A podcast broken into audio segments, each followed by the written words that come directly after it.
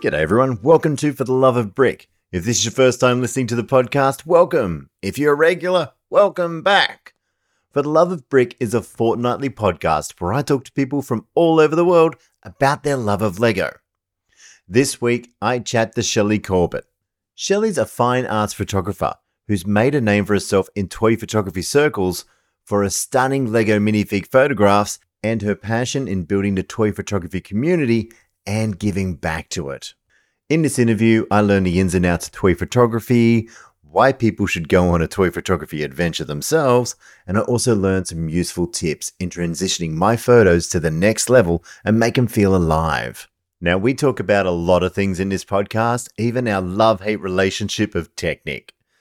But, you know, I'm going to let you find that out as you listen. Now, I learned a lot from Shelley, and I hope you do too. So sit back and enjoy today's episode of For the Love of Brick.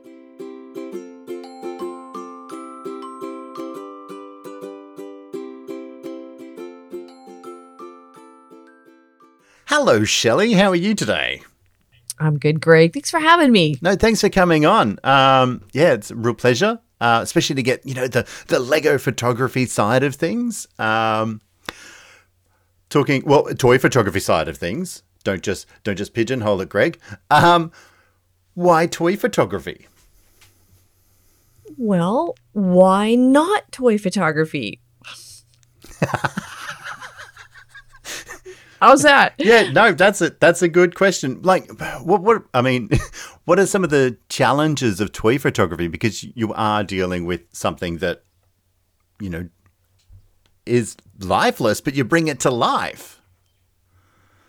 Well, well, we all have had toys. They're such a part of who we are, and if you're a certain age, then you pretty much grew up with action figures, especially if you're started off with Star Wars, which was the first franchise toys out there.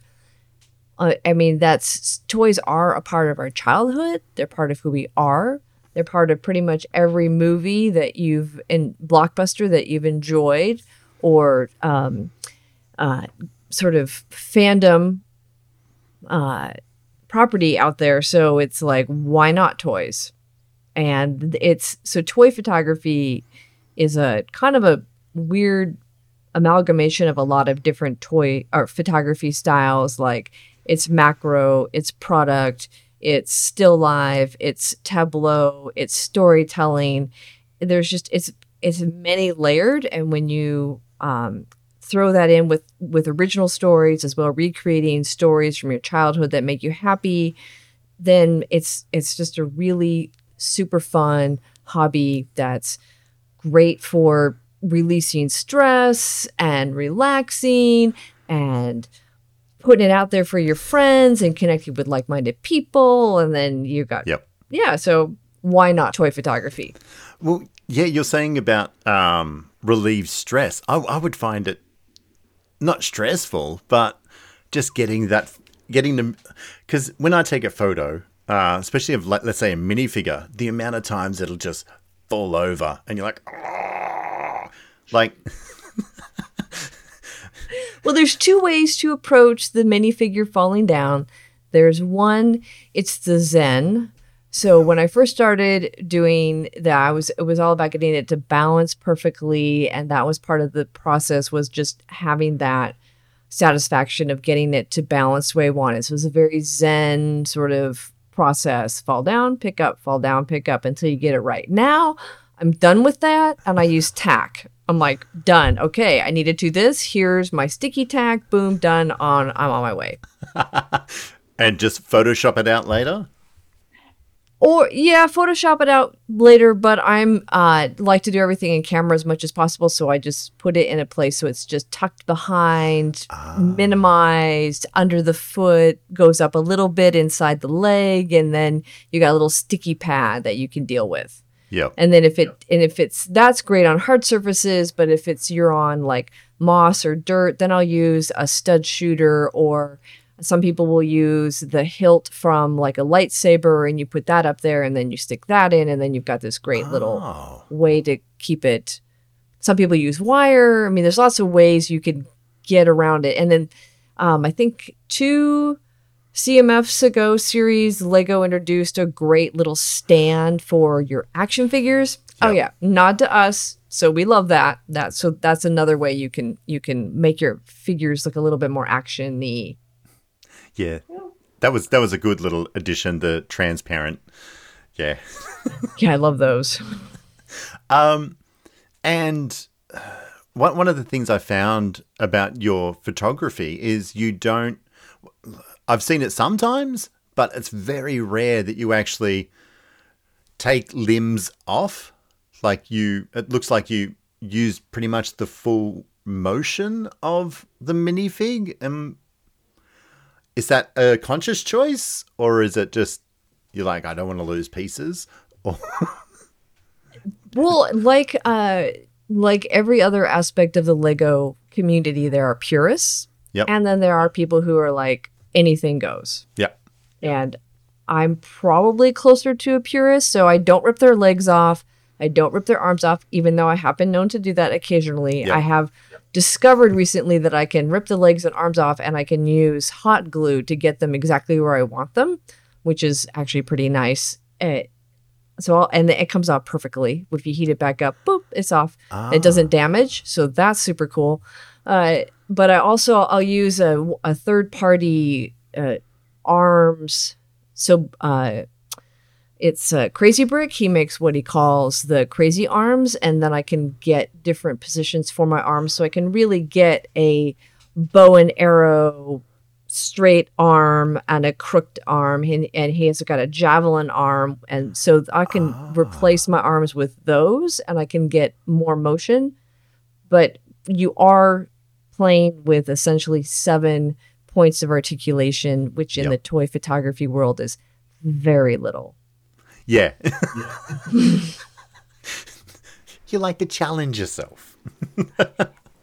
well yeah to, to be able to make those seven points of of articulation movement and tweak it just enough that you can take that minifig from stiff piece of plastic to it's in motion it's moving it suddenly has life and that line i have discovered is very narrow but it's there if you move around you can find it You can find. Oh, okay.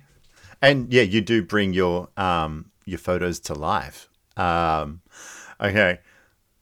This is a question.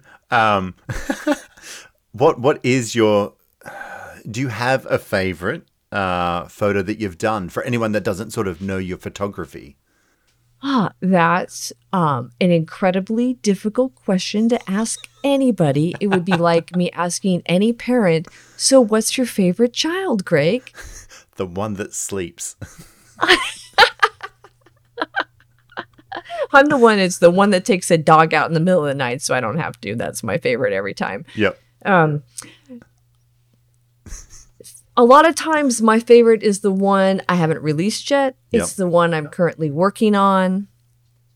There are a few that are very special to me because they are taken with certain people at certain moments in time and or they relate to somebody or an event because that's the fun of photography is when you take a photo you're not just taking that image i as a photographer know everything that went around it and that's what makes it special so Yep. or like an image like the one of princess leia in a boat where i actually made the sail and she's sailing away that one i posted on the uh when the death on the day that carrie fisher died so that one's special to me because of when i posted it Yep. um, so there's there's images like that that are that have a little bit more significance than others. Yeah, the moment in time it it is. Yeah. Oh, that's Yeah. lovely. Um I do like your response but Like it's it's the same as MOCs. Whenever someone's like, "What's your favorite MOC?" and it's like, "Oh, look, the one that's probably next." Is it- Creatives does wherever you are in the Lego community, wherever your creativity is expressing itself. I think we all approach it the same, very similar ways. That we have our favorites, but maybe that's a favorite because of the con that you were first exhibiting it or the person who inspired you when you made it or you connected with your like your new best friend around a conversation you had or the one you're currently working on. It's like it's the same. Photographers are the same. And um, with uh, toy photography, like I know it's the same thing with um, Lego building. Everyone's like, "Ah, you child, you're building with a kid's toy." Ah, do you get a lot of? Did you get a lot of that um, first starting out? Like, oh, toy, wow, you know, like your naysayers. i i think there probably were naysayers out there but i think really when i see people watching me do what i'm doing out in the wild in the public there's more a curiosity and a fascination and a I wish I was you vibe than a what the heck are you doing? But I know that other people, depending upon the country that you're from, like my friends in the UK, don't necessarily have that experience. So I think it really depends what your culture is about how the people are going to respond around you. In the US, it's like everything anything goes, so it's not a big deal. Yeah. But maybe if I was in Sweden, maybe it would be a little bit more like, what are you doing on the ground? Oh, I'm having a rest. Because it's just so like bizarre to see someone literally lying on the ground and you can't see what we're photographing because it's so small. Yeah. So it would it would be like that's very strange. So there'd be questions. And you would spend a lot of time on the ground, wouldn't you? Yes, yes, I do.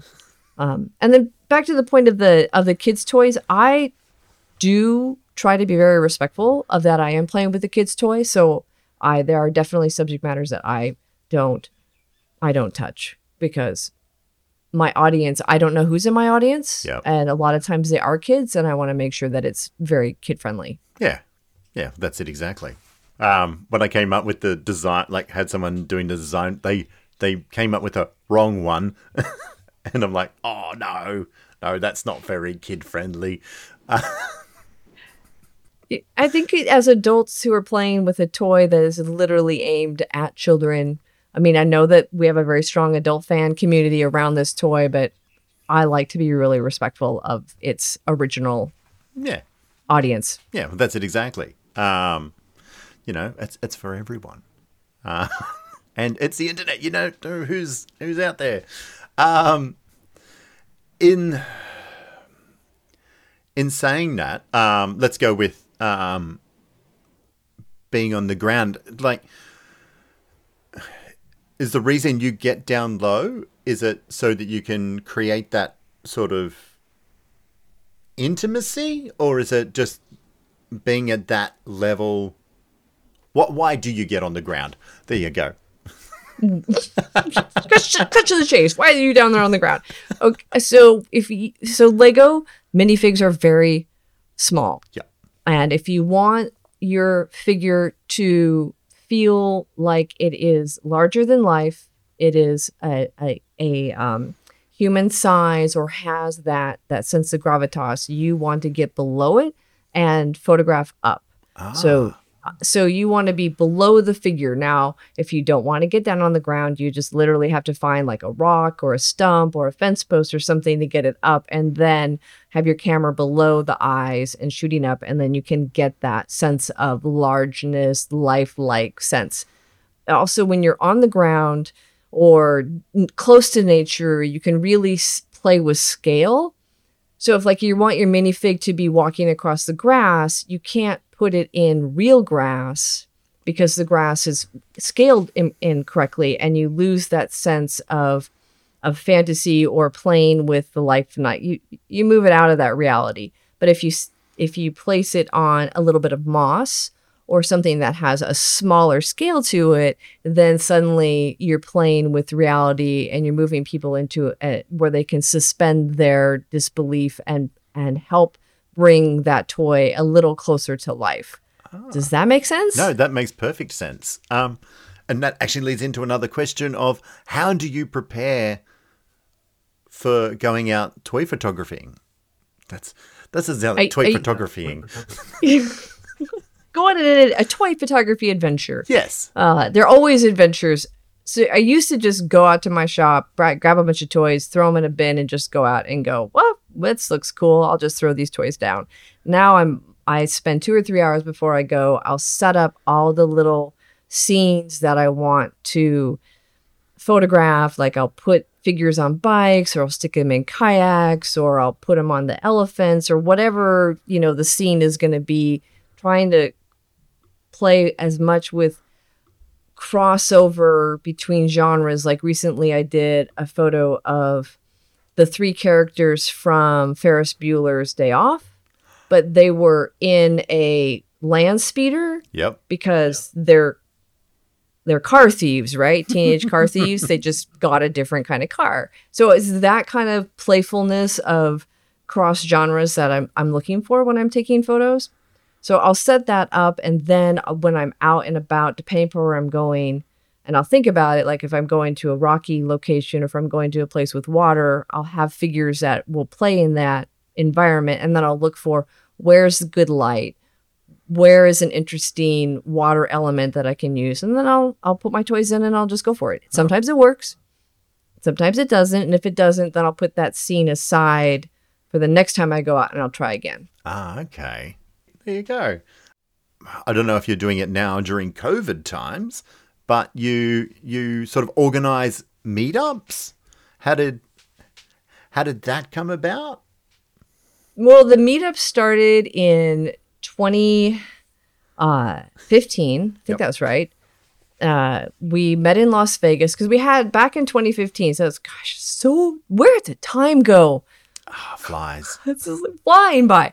We had a we had a really tight group of people in Seattle that were photographing together, and then one of our crew moved to the other side of the U.S. and we are really missed him. So we're like, okay, let's have a meetup, and we're gonna do it in Vegas because it's cheap flights. Everyone can get to Las Vegas, so let's meet up there. And then we're like, oh well, we're gonna have a lot of fun, the four of us. So why don't we open it up to the community?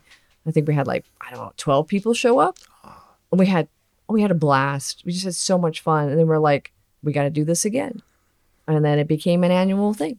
I mean, you, they're family because Yeah. every single person who goes on these events, they literally. I've never been on any of the ones I've been on. Everyone says they're transformative. Yep. It, I mean, they it life. I have heard life changing more times than I can count when people think about those events. I don't know why. I have no idea what the secret sauce is. If I could bottle it and sell it, I would. But they are incredibly addictive, and everyone says that they they the the always the last day. It's when's the next one? Where are we meeting up? We need to do this again because I cannot go another year without doing it. So Yeah. canceling it this year was really really painful. Yeah. Yeah. Because I guess it's that thing, you know, you you don't just get to see each other via link, oh, not LinkedIn, uh, Instagram and so forth. You do get to actually catch up and like minded. playing each other's play box Yeah. in their toy box, setting up scenes together, uh, collaborating, having a beer, you know, whatever it is. You know, it's like one of the guys was said that he met um, this gentleman at the Seattle one, and they became fast friends, and they've been friends since 2015. So it's six years they've been friends Oh, wow.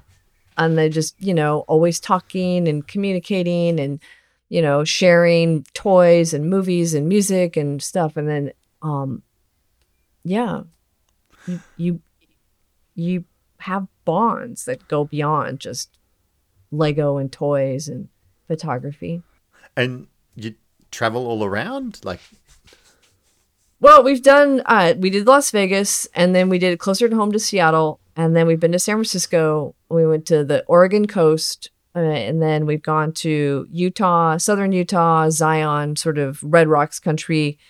Uh, we did one last fall in October, and then with the Stuck in Plastic crew a few years ago, we did one in conjunction with them in Stockholm. And so the Stuck in Plastic community, they they do European ones, and then toy photographers. We our blog we do more U.S. oriented ones, and then uh, and then the Cremona um, uh, Lego, they're a a lug, the Cremona lug. They'll they have ones in Italy around their annual convention there too. So that every little community will will have a little one. So Yep. once COVID is over, I, I think I might hook up with the people in Cremona and do one there, which should be super fun. But we got to, I mean, I can't even leave the US right now. So that's a pipe dream.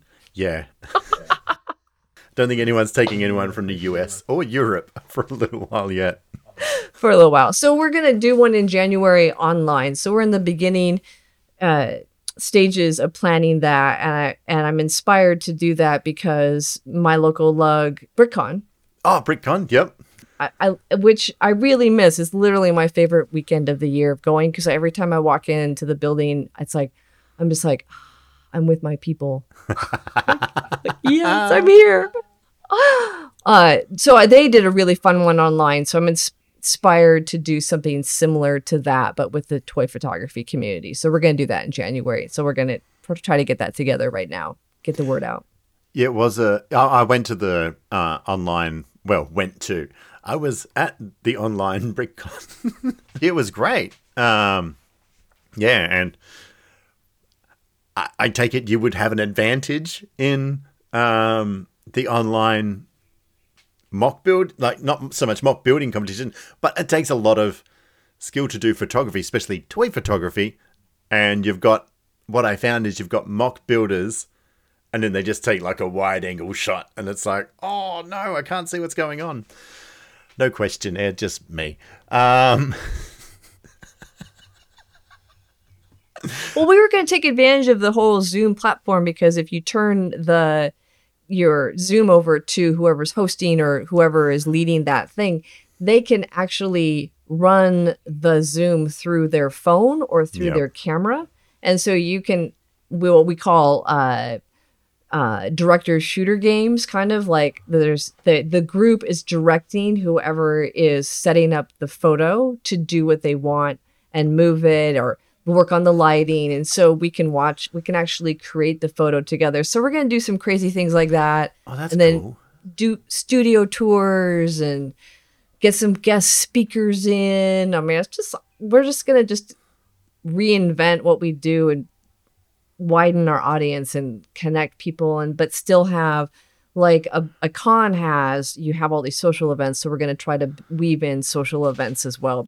Have you got a name for what you're going to call this online event not yet No, I'm never that clever. We'll call, probably call like the toy photographers online toy safari because I'm like as I'm not I'm not a wordsmith creatively. I don't know. I'll maybe I'll send it over to one of my more creative people in the community. Go give us a cute name and we'll run with it. well i'm sure if they follow um toy photographers they'll be able to find out more about it. So you Yeah. know, that's toyphotographers.com everyone. Just i'm just gonna plug everything. Um so you've done a lot um in the lego community. Um you've been rlfm for three different entities.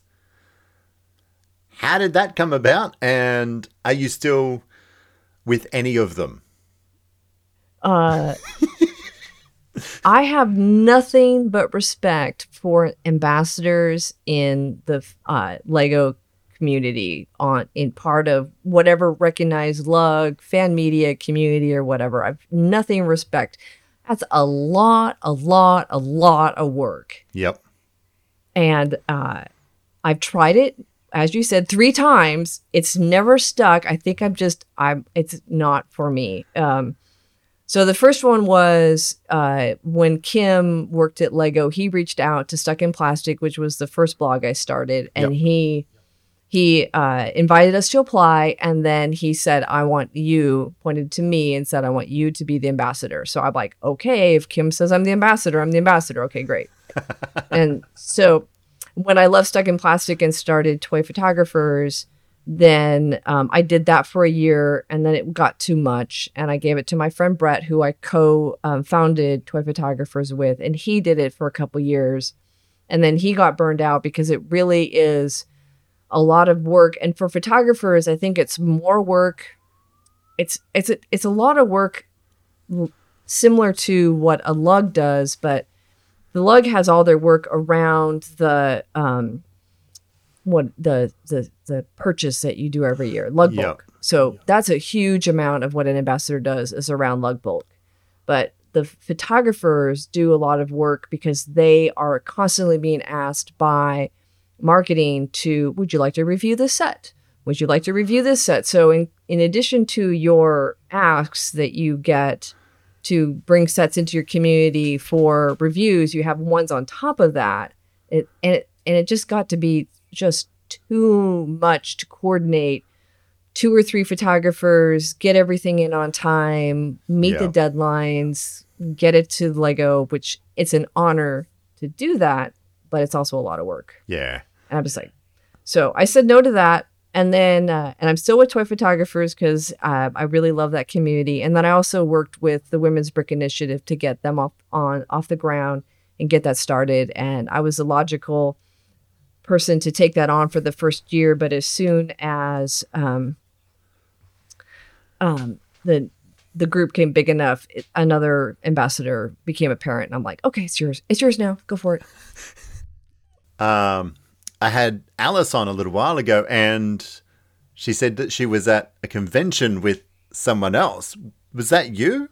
That was Yeah, I, so story? so Alice literally lives 15 minutes away from me. I mean, and we've been to BrickCons before, and I knew of her, and we've even been on the stage at the uh, at the EMP, which is now Museum of Pop Culture, at, doing a Lego con- uh, talk. I mean, it's not like our paths have not crossed, but it took us all the way to get to Scarebeck and the Lego house opening to fully connect ah. like on a really deep great level. So now we have a good friendship and it and it was literally us standing in a room full of men going where are the women? Because i mean the lego house opening that weekend was phenomenal and the best of the best from all over the world were there. All these like I had 70 ambassadors from all over the world.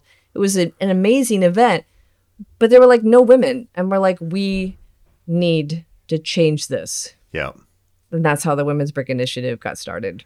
yeah, because it's a, it's a really good initiative, and yeah, yeah. I remember Yeah. Alice talking about that, and I was like, wow. And did I know she found a lot of not resistance, but resistance um, with the Women's Brick Initiative. Did you find that as well, or Well, it depends on where you're looking. yep, So, uh, within the Lego ecosystem, on a larger, uh, when you look at the whole thing, yes, there is resistance because everyone's always resistant to change. Change is hard. yes, uh, and and sometimes it feels like you know I'm, I would imagine for a lot of people Lego is like their it's their escape it's their private time it's their their me time away from family. And Yeah. then maybe they don't want women or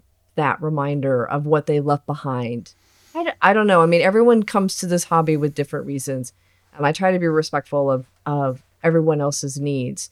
But uh so there's there might be some resistance there and just a changing of the hobby but in on the women's side there was no resistance. It was where the heck have you been? We're so happy you're here. Let us share our stories and a lot of camaraderie and uh, building and bridges being mended and just a, a lot of communication. And so there's no resistance on that side. There Yeah. everyone's great.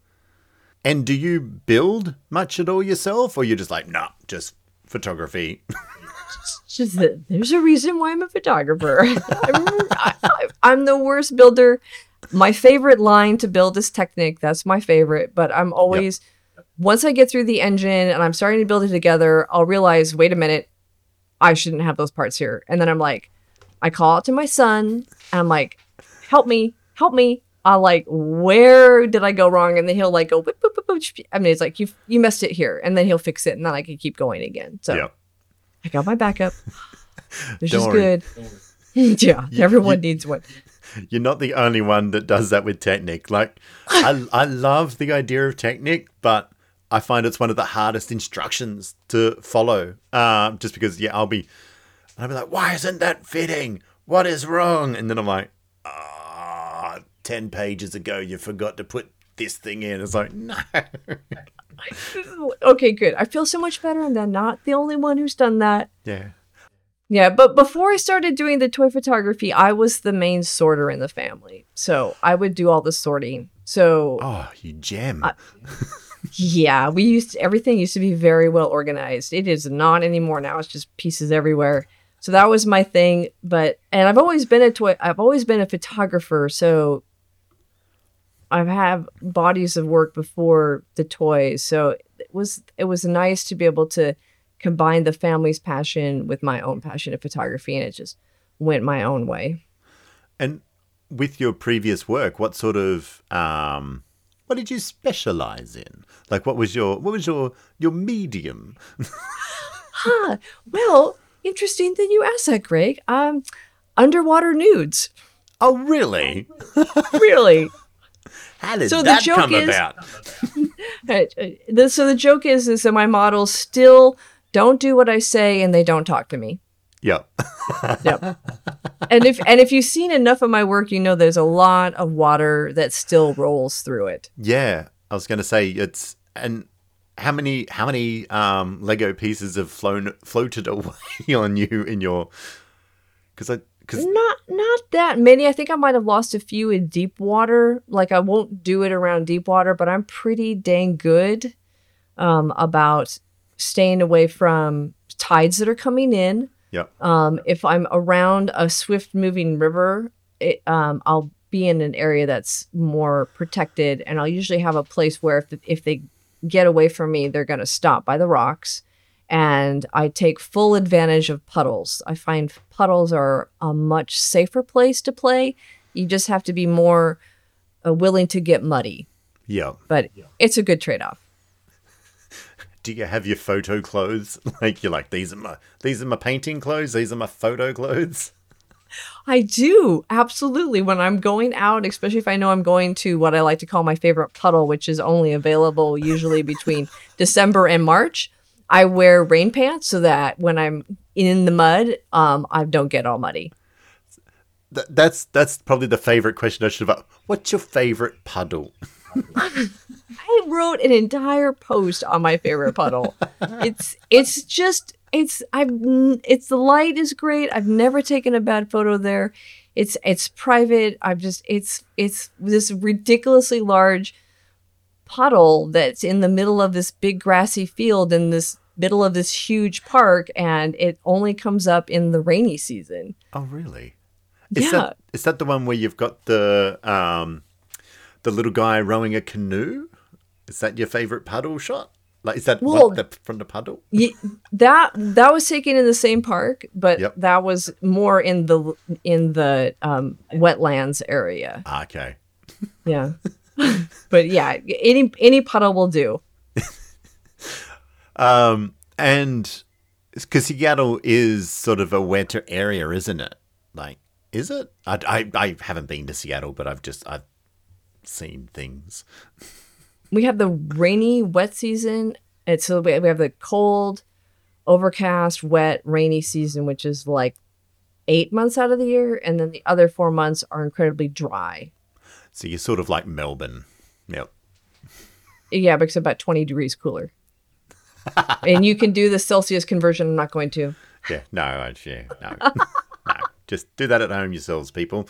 Um, and um, with uh, your photography, um, because you are getting down low. Like I, when I started in my toy photography journey, um, I, I do it in the studio, but I'd actually love to start branching out into going outdoors because you've got better lighting, especially if it's an overcast day. One thing I found was choosing a lens. What what's your go-to lens? Like as in, you know, if I was like, oh, I want to be a toy photographer, like you're like, once you upgrade from your phone, what what would you suggest as a as a good lens? Okay, well, we're gonna re- back up hard- yep. just a little bit and talk about the difference between outdoors and studio. Yes. So if you're the kind of toy photog- photographer, period, really toys doesn't really matter, who likes to control every aspect of your image, and then you should definitely concentrate on studio photography and invest in some inexpensive lights or get really uh, good at D- DIY um, diffusers and use like um, Pico lights, which you can get for Lego sets, um, anything uh, along those lines to light. Flashlights are great to light little minifigs, and you can build fake forests. You can do it around your Lego buildings if you want to, but if you want to control your light and that's your thing, then definitely you want to be in studio. Yep. Yep. But if you like to fly by the seat of your pants and move super fast because the sun is moving across the sky really fast and it, your light is changing like you it, it within 10 minutes if you don't have your photo set up and shot then the light will have changed and you're going to have to either move your setup or be comfortable with what you're doing Yep. then great outdoors is fabulous because the sun is the most amazing light source ever so you got to choose Yep. or because they're they, they very different skill sets i have found And cloudy days would be your more preferable lighting day? i have been doing it long enough that i take advantage of any light Yep. but i do prefer cloudy days because that's like a big old diffuser over the sun so you Yep. get nice even shadows. But if you do have harsh light you can do it or you can do it in the shade and still have that bright light in the background but your figures are in the shade. So there's lots of ways you can like move around the light. My favorite is shade in a forest with the background lit up and then you can get if you're with a with a dedicated lens you can and it's wide open you get what they call bokeh which is those big beautiful circles of light in the background where everything is all like sort of diffusey and Yep. sort of circly and lighty and sort of softy. That's that's what that is. And oh, it's Oh, bokeh some people call it bouquet whatever. Nobody knows how to say it. Okay. and never ever discount your your your mobile phone camera because these days they're amazing. Yep.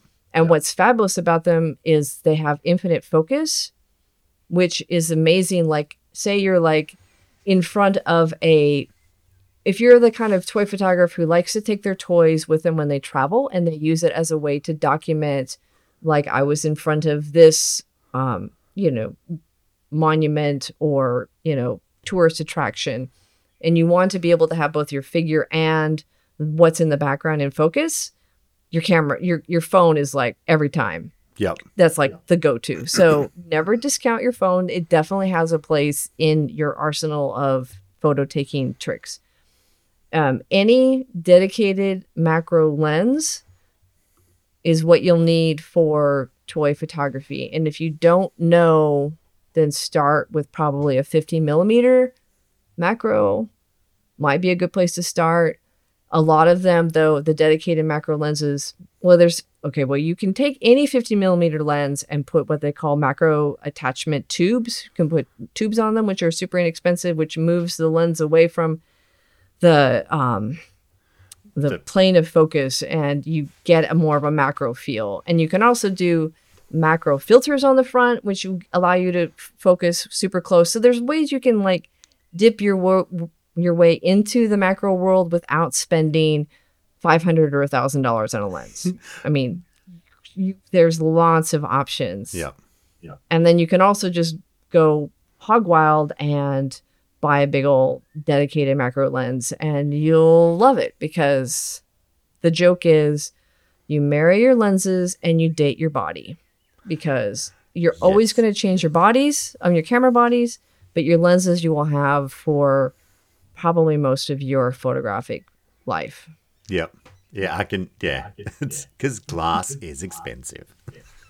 Yeah, glass is expensive. Um, I personally shoot with a line of lenses called Lensbaby, and Yep. they're actually a lens company down about three hours south of where I live, which is super nice.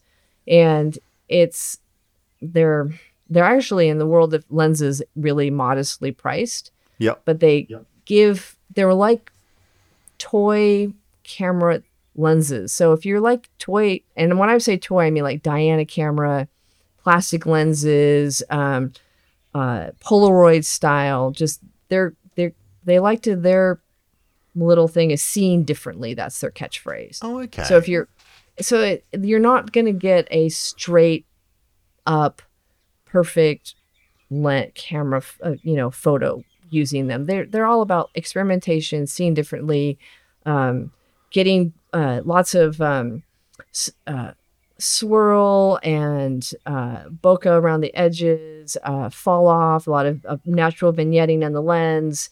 I mean, they just all they just all have these crazy effects, which is super fun to play with. Yep. that's my thing. oh, okay. And then you can like go crazy and get like vintage lenses, and I mean, that's what's so great about toy photography is you can do anything with it and it's accepted because you're stepping into an alternate universe as opposed to like landscape photography. We have this expectation that you're capturing reality and heightening it and it needs to be picture perfect from edge to edge. Toy photography ah, nobody cares. Just go wild more creativity with it Yeah, that's it. Um, do you focus stack? For people that don't know what focus stacking is, it's taking a photo at different depths um, to get everything in focus. Well, as in like the subject. Do you subject in focus? I butchered it, but do you focus stack or are you just that good now? You're like, no.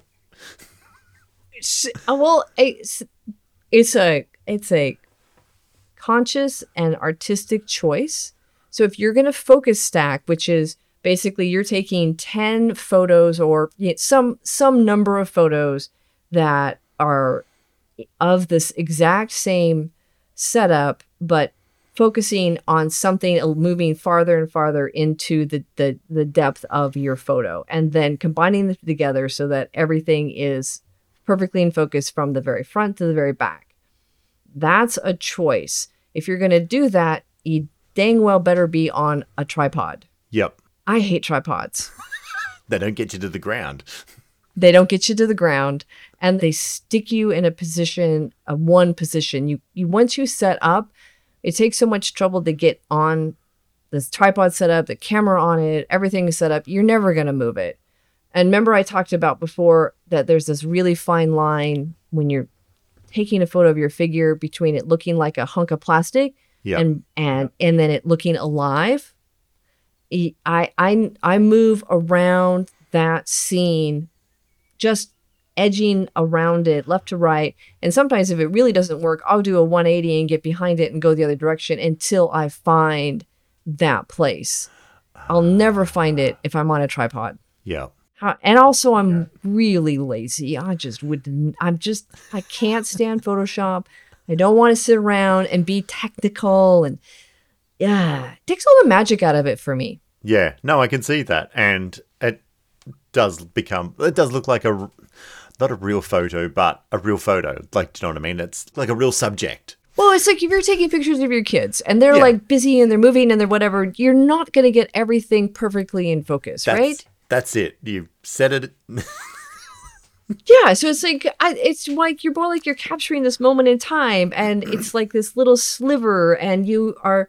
I like to call it the secretive world of toys, and this is where we get back to the underwater work that I did before. Is I'm a little bit of a voyeur, so when I'm looking through my lens at what the toys are doing in my mind, okay, sounds a little this sound a little weird. Everyone just like you know go with it for a minute. For me, these guys are alive Yeah. they're going on adventures they're doing things and maybe they're the adventures i want to go on and so i i'm viewing their world i'm down there and i'm with them and i'm trying to capture that little little bit of magic I like it. Yeah. And, you know, you got to think of them as alive too. And do you display your art um, in galleries? Like you do, you have displayed your art in, like, done gallery showing exhibitions and so forth. So uh, we've I've I've arranged two uh, fine art gallery shows at the Brian Ohno Gallery in Seattle, but that's uh, it never went anywhere Yep. for a variety of reasons, which I'm fine with.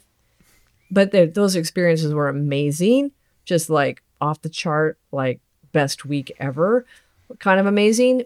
So now what I do is I coffee shops, Yep. uh, small arts and crafts fairs, brick conventions, geek conventions, um, any any pop culture. I, well, let's just call them pop culture conventions are a big one for me. Yep. Um, fine arts and crafts fairs in like a four state sort of driving range. I'll anything like that. I'll try to get the work out there. It keeps me motivated to create work that I want to make and connect with people. And then I have a line of greeting cards that I sell at a handful of shops in addition to online. And that's also just a way for me to offer something that people can uh, buy. And if they frame it, I don't care, go for it. Or just write a quick note and send it to somebody. And then they bring a smile to someone else's face and just pay the joy forward. Yeah. Oh, sweet. Um, and has COVID obviously affected that, or because I don't know what it's like in I don't know what it's like in America. Are you guys allowed to go out? Like we were locked down for six months, like weren't allowed Oh, to no. go sort of anywhere.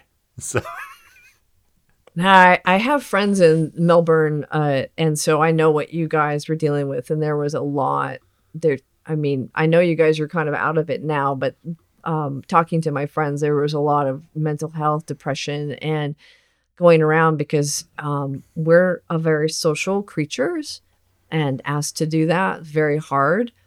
I'm seeing that in my community of toy photographers as well. I'm seeing a lot of people struggle just because of this. We're not locked down. I know we're supposed to be in some stage, but I have no idea what it is at this point. Everyone's kind of going around in Seattle, luckily. Masks on, everyone's really oh, safe, that's social good. distancing. Everyone is doing what they're supposed to be doing and the numbers are going up, not as much as there are in other places, but I, you know, who knows what's going on in the US? We have no idea. It fingers crossed. So yeah, it has affected me, uh, but I have spent that time uh, spending time getting my website together, making lots of fun new work that I'm super excited to share with people when I can do that, and I'll just move on when we get a chance to do it safely. Which hopefully will be soon.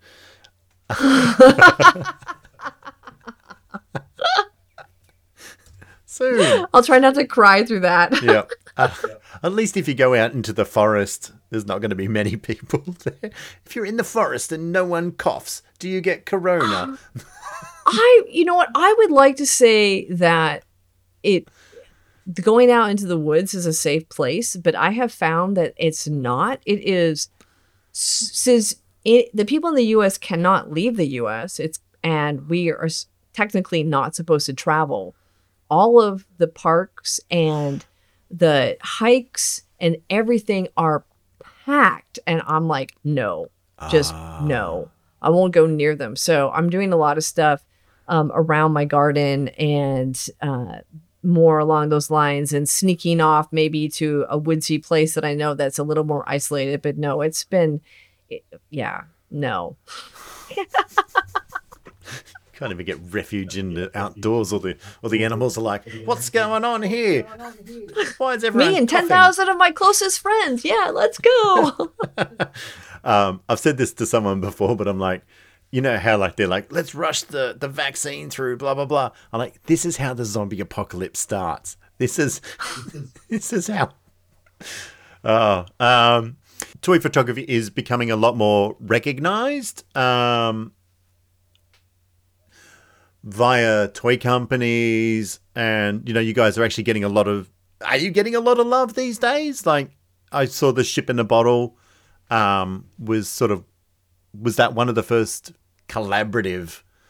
Wow, twenty questions in one. But was that sort of one of the first collaborative um, things with Lego and toy It photographers? was the very first collaboration with Lego between toy photographers. Well, okay, with the toy photography community and Lego. Yep. Because before that, they had used uh, Vesa, a Finnish photographer who goes by Avanaut, who's everyone has seen his snow photos, Star Wars snow photos. I mean, that's like he is he is uber famous, has his own book called Small Worlds. Um, just uh, amazing, amazing photographer. So Lego has used toy photographers in the past for their promotions, but that the ship in the bottle was the first time they reached out and said, "Let's do a collaboration." And it was a little bit of a test, and between the toy photography community and the ideas team, and it was so successful that all the other little siloed groups in Lego like Ninjago and City and Technic they all like we want to use them too so they that it watching the company pivot towards the community has been so much fun to watch Yep. and I'm so proud of that because when I first started, it was always Lego, plastic Lego minifigs in plastic Lego worlds. And that's been busted open completely. Yeah. And it looks awesome. It it looks awesome because it I, I just think it really makes the product feel like it's part of our world. I mean, everyone knows that Lego is the uh, biggest creator of tires in the world, and but I think soon there will be more minifigs on the planet than people. So, I mean, they are our like other, you know, species. Hang on. What was that? Lego has created more tires in the world? Yeah, they're said? the they're the largest tire manufacturer in the world. Wow. Yeah, actually no, that makes sense because I've got a lot of a lot of tires. It's like I mean, no one said they're going to fit on a human car, but there's a lot of tires on those cars that they make. Yeah, pretty I'm sure there's somewhere in there is one of the bigger ones. And so when you think, if you think of all the little minifigs as another species, they're they're pretty. i can't. I mean, we figured it out at some point, but they were. It was getting pretty. We were like five years away from there being more minifigs on the planet than people at some point. So wow. yeah, And they're getting more diverse too. Yay. Yay. Some of those early ones so Lego has a um a nasty habit of trading in cultural stereotypes. Yep. Hopefully they will now that we're a little bit more connected, they will knock that off. Yeah. or pivot away from it a little bit at least. Yep. He's hoping. um, and we've probably answered this, but actually, I think we have. I was going to say, like, you know, what's what sort of environment do you like to shoot in? But I think we've answered that, haven't we? We've answered that. Yeah, I'm I'm an outdoor, but I'm learning learning to do it indoors, but mostly outdoors. Yeah. I guess you'd have to learn to do it indoors at the moment. Well, so I mean, outdoors is fun because if you have a little set of minifigs with you, they're a way to experience your adventure from a different viewpoint than the human viewpoint because it forces you to get down or look and see differently. I know a lot of people who only or or travel with their toys, and that's an, also a super fun way to document your your vacation, but through your toys. And for me, it's a way to get out and go for a hike. Or for me, I spend uh, there's a lot of winter photos because I'll do a lot of snowshoeing because there's not a lot of people out there. So I I do a lot of snow photos, and then minifigs always come along. So they're an excuse to go out when you do it outdoors. Yeah. Yeah. well, there you go. It's one reason to do it. Get outdoors. you get outdoors. Yep. Um, okay, two last questions. Um, have you? It's not even really a question, but Have you got any tips? Like, what what would your tip be for someone wanting to get into toy photography? Just do it. Just take your favorite minifigs and just do it. And if you're going to do it with a camera or with a phone, there's really only two things that you need to get, well, three things you need to get started that are just handy to have in your kit at all times. One is tack, so your minifigs don't fall over, especially if you're doing multiple figures in one shot. Just saves you a lot of headache. You wa- want to have a bounce card, which is basically any white piece of uh, paper, not necessarily paper because you want to be thicker, could stand, uh, and that you can bounce the light onto your minifig so you can fill in the shadows.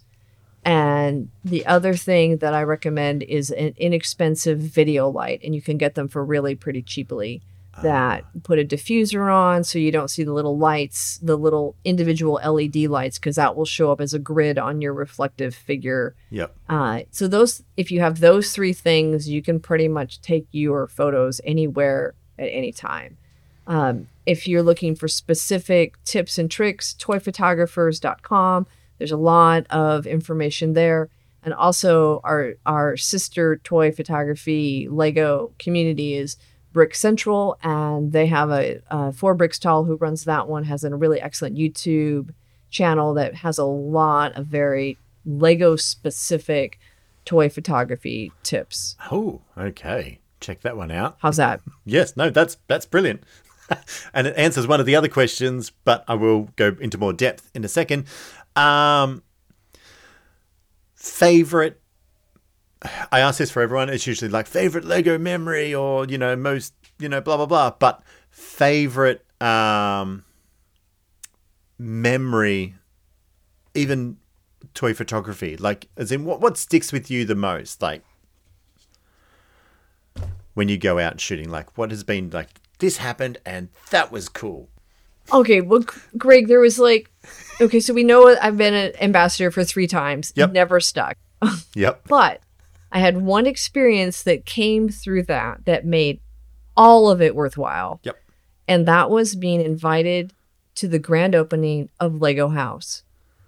I have never had so much fun as going there that weekend. So it was the Friday Lego House opening and then going to Skærbæk and doing the whole Skærbæk thing because uh, I'm and and staying with the Italian crew from Cremona Lug.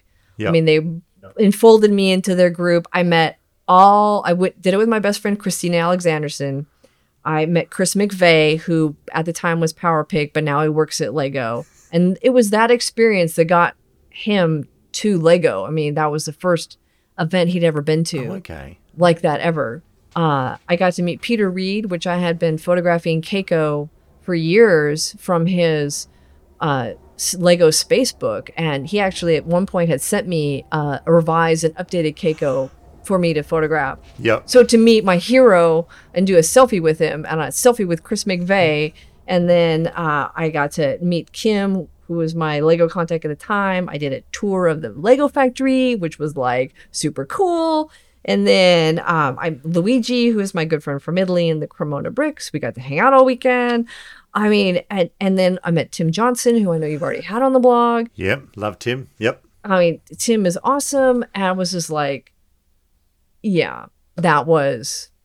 And then, you know, that's when I connected with Alice. I mean, that was like, that was a crazy fun weekend. Nothing is better than that. I was about to say, and you, you were there for the opening once in a lifetime, sort of, yeah, bang. Once in a lifetime experience. So that made it all worthwhile. Yeah. Oh wow, that's yeah, because I think that was uh, Tim's favorite um, memory as well. Yeah, like yeah, It, I- I it, I, I it. had been there. I had been to um, Billund a couple years earlier, and I was with my daughter, and so we saw the Lego house under construction. yeah, So I had seen it and knew what it was going to be like. So when we got wind that the ambassadors were all going to be invited for the opening, it was like, I told my husband, I'm going. Yeah. It's just like, oh, I'm going. Just there was like, I don't, there's just all there is. I'm going to be gone for a week and a half, but I'm, that's just, there you go. No ifs, ands, or buts. That was awesome. Um, and did you you all got the tour around it together? Like were you like, oh, or was it like little private tours or? Well, the uh, so the it, we all stood in line and got in, and then there was a lot of milling around, and then Kirk, Kirk, Kirk, whatever his name is, did a little speech, you know, and like all the little guys were there, and they did all their little thing, and then it was like, go play. Oh, sweet.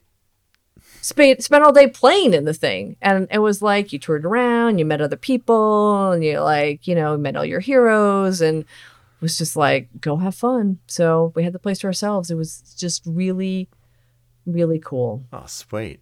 Sounds awesome. and to make it all worthwhile.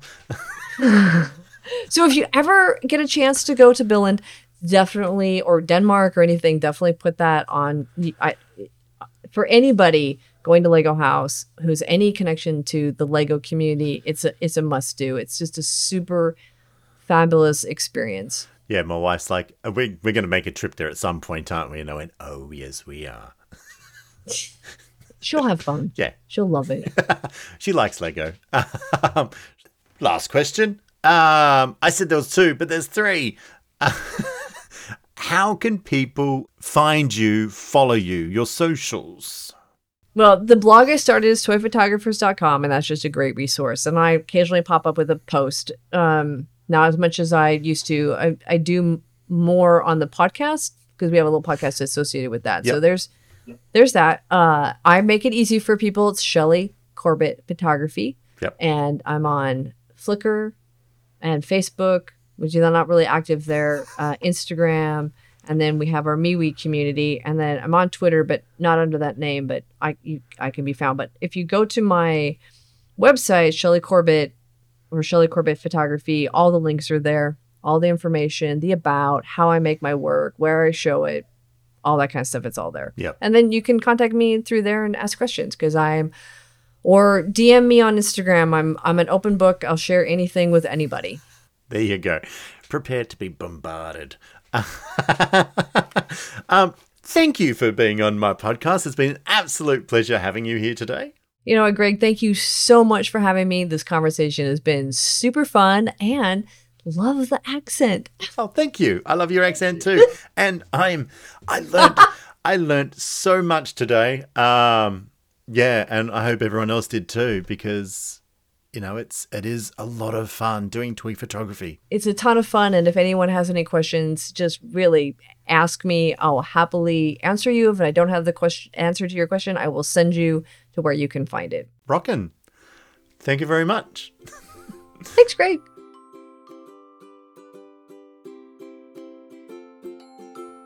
Well, that's it for this week's episode of For the Love of Brick. If you like the podcast, feel free to check out some of the other episodes. Also, don't forget to give us a like or a review on Apple Podcasts and share the love by telling your friends. And if you know anyone in the Lego world who you would like me to have a chat to, email me at fortheloveofbrick at gmail.com or message me on Instagram, Facebook, or Twitter. Well, until next time, see you later.